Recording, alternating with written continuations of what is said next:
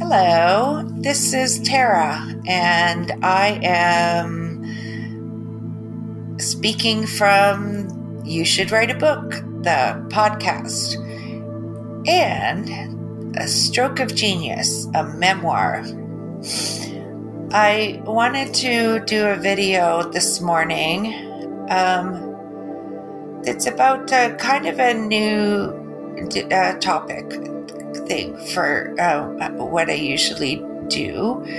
Um, but anybody who knows that I was a preacher, um, I uh, I braid braided. I braid. So I have usually three uh, things, and then uh, three topics, three kind of threads, and then I promise they'll actually come together in a meaningful way at the end.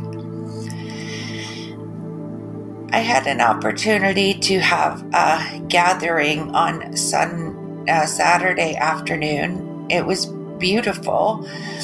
Um, I there was a lot of talking. I saw um, friends I haven't seen for a long time, and uh, uh, and a way to also um, I told tell my story about the stroke and how it came, how it happened, and my experience at the rehabilitation. It reminded me of a few couple things. First, I want to talk about the fact that my aphasia, my stroke, I am very uh, uh, privileged that I'm very uh, lucky as far as uh, the stroke. I didn't have any physical um, symptoms, and that I have aphasia and apraxia. And other than that, I'm pretty good. A lot of apra- uh, aphasia or apraxia um, sufferers, some can't have any speech at all, uh, or they can't um, speak, um, use any words, uh, just sounds. I'm acknowledging that my uh, that I have uh, this privilege to be able to do. So, but I do want to think about the fact that when it was very bad after the rehabilitation, there was, um, my brain was okay. It was fine. And it was hard for the therapists and the nurses to understand that I'm still me in it. I understand that it's very difficult to acknowledge the person that you have always been. I was able to articulate who I am. And when I talk about I who I am, I'm talking about the who I am person. I'm still that person imagine that you're in, like uh, I was thinking about uh, a genie in the bottle. And how that must feel like the experience of someone who can't get the message out at all. A little bit. They can't speak at all. So they might have had a file that said, "Oh, I was this this client or patient was uh, an executive at oil and gas, and he was a avid hiker, and uh, he." Um, this is, you know, what his look life looks like. But imagine you can't actually tell the person who they who I they are. Like the essence of them the things that they love and the thing that makes you happy and the things they worry about and the things that make you make them sad. What kind of movies they like to watch how how they like to be with their partner they can't, can't articulate that so the nurses and the therapists they can only do from the few points on the on the uh, on the chart. Imagine that you're trying to figure out for get to know somebody with a few points. It's like a dating file um, file, and how how um, that uh, that's not the essence of of you are as who you are. Those are just a um, high a little bit.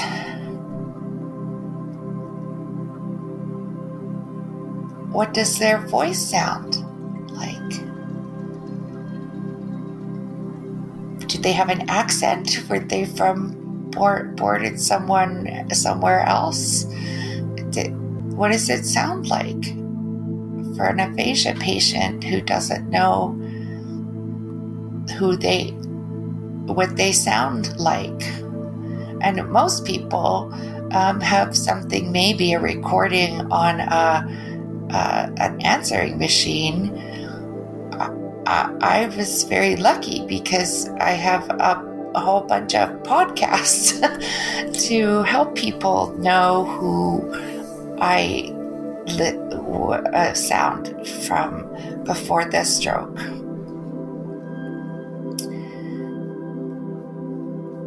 I'm, I'm, I'm just going to take a minute and then do the transition into the next thread.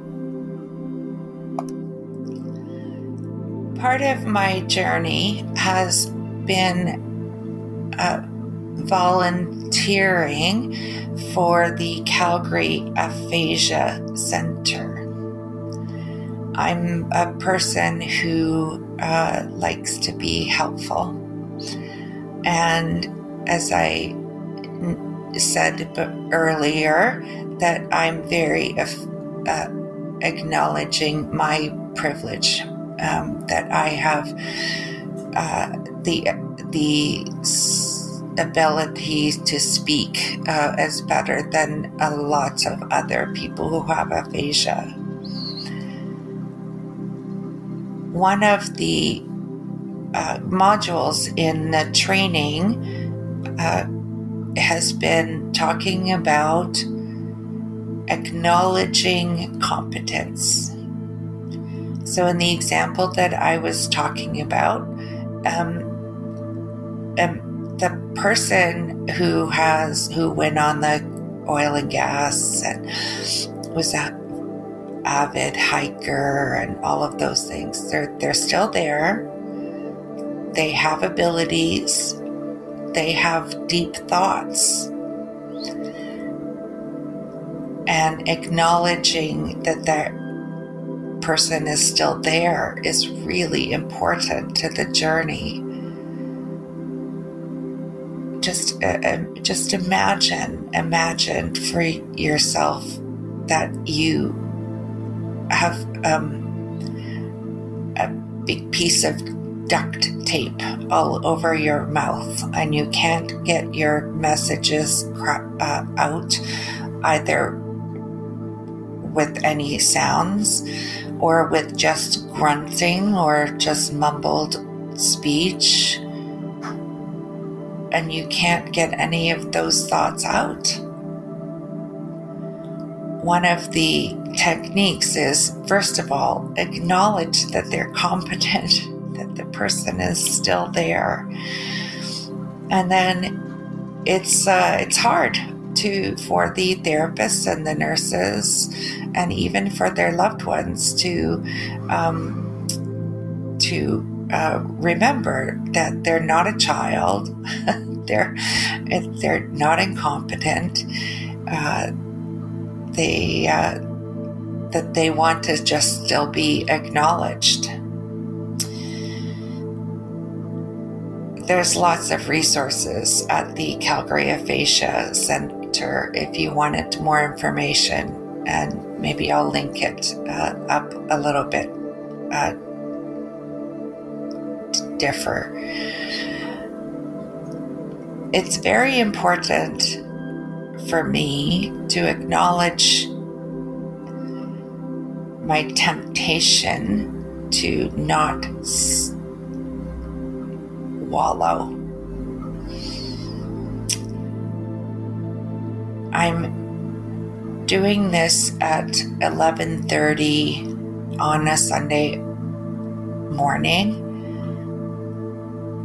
after I had a very big day last day and I was very tired and I had no words. I couldn't I couldn't um, do messages and I couldn't speak anymore um, in the evening. And I woke up in the morning and thought, oh, I could just have a day off.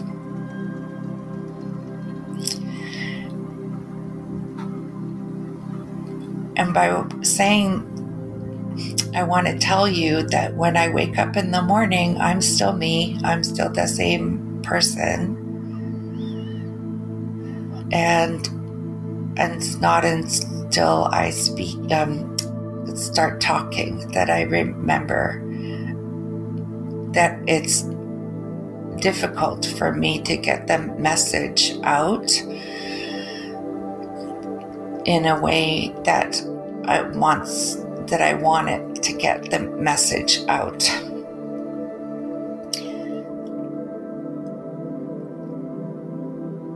Again, I want to um, acknowledge my privilege as someone who had uh, who is a public speaker. Um, I have some tools that most people don't have access to as far as articulating things. What I'm uh, talking about today in this video is going to include um, a lot of uh, about two hours of planning to be able to get the the um, the, the words out to be able to do the video. And I also know that when I'm finished recording this, I, I probably won't want to speak uh, for a while. If you are an aphasia patient, I understand the temptation to just be alone to not have anybody trying to get a communication out. I understand because you're still there. You are maybe struggling to um, communicate. People are asking you questions, trying to get information from them, and you can't get it out.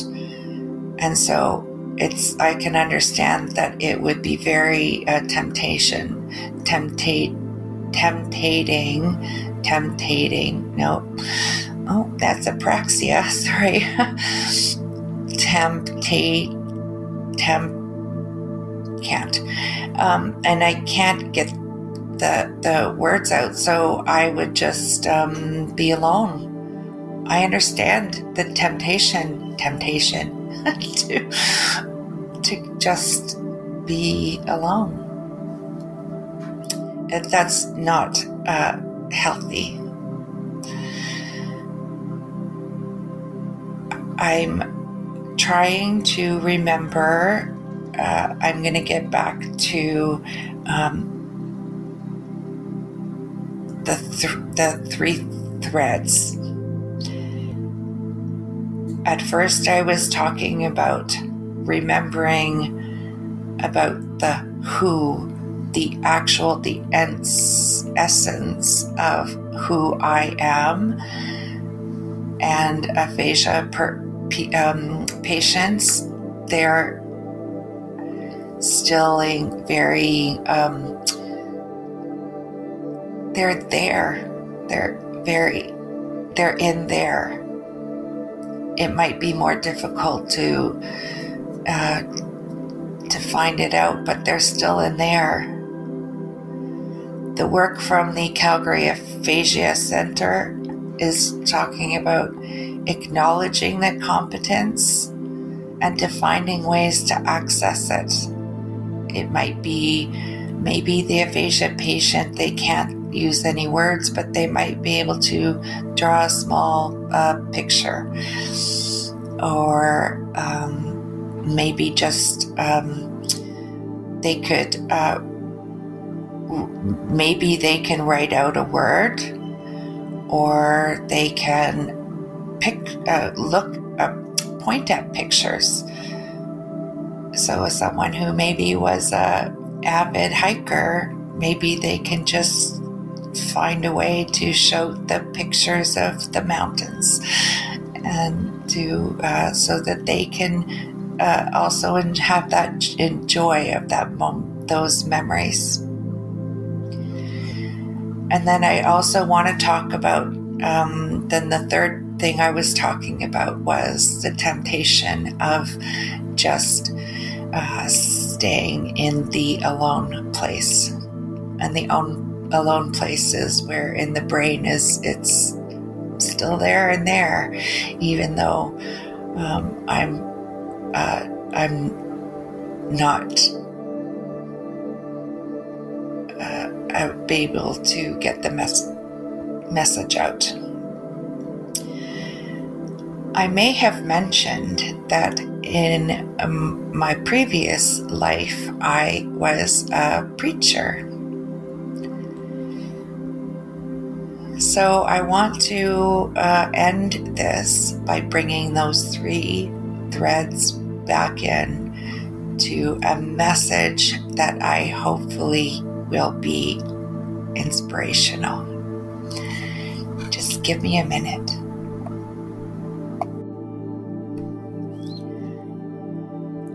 I'm wrapping up this video, uh, this is a message for both of aphasia patients, I see you.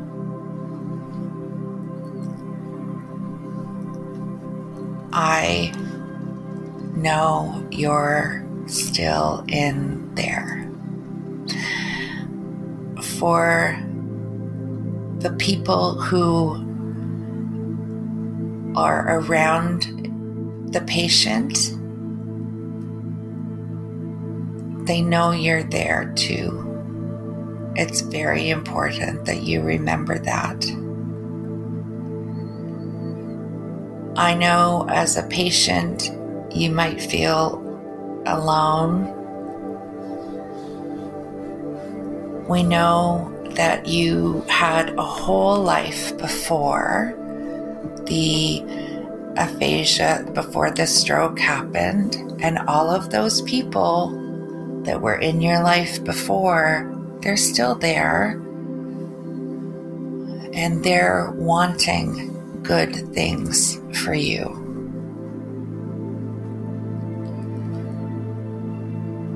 I don't want to be as think the thought of as just a stroke victim. I'm still the person that I always was.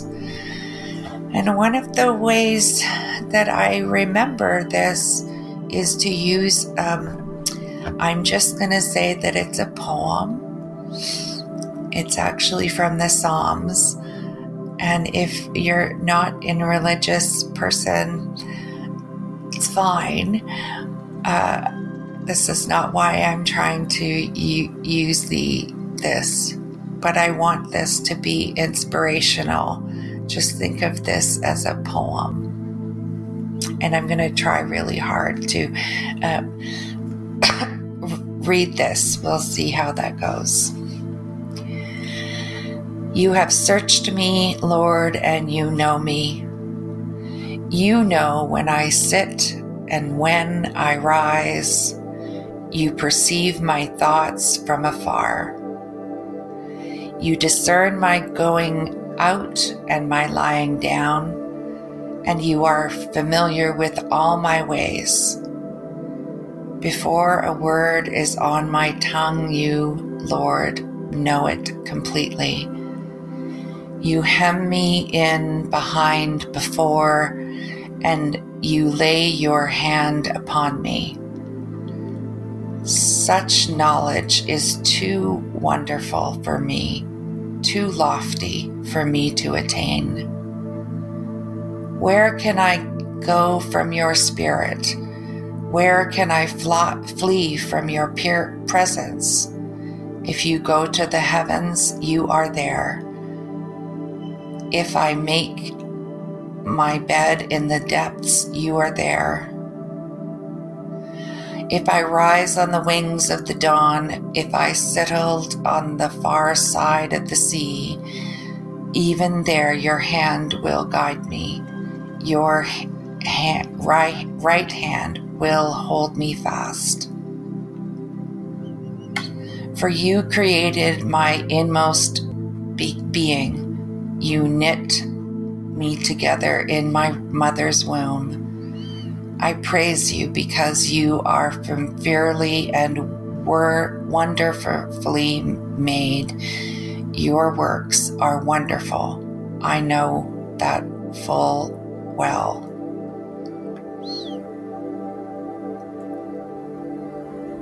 Search me, God, and know my heart. Test me and know my anxious thoughts.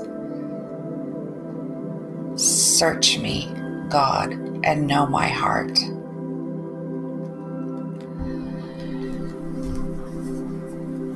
You are known, and you are beautiful, and you're still in there. And I see you.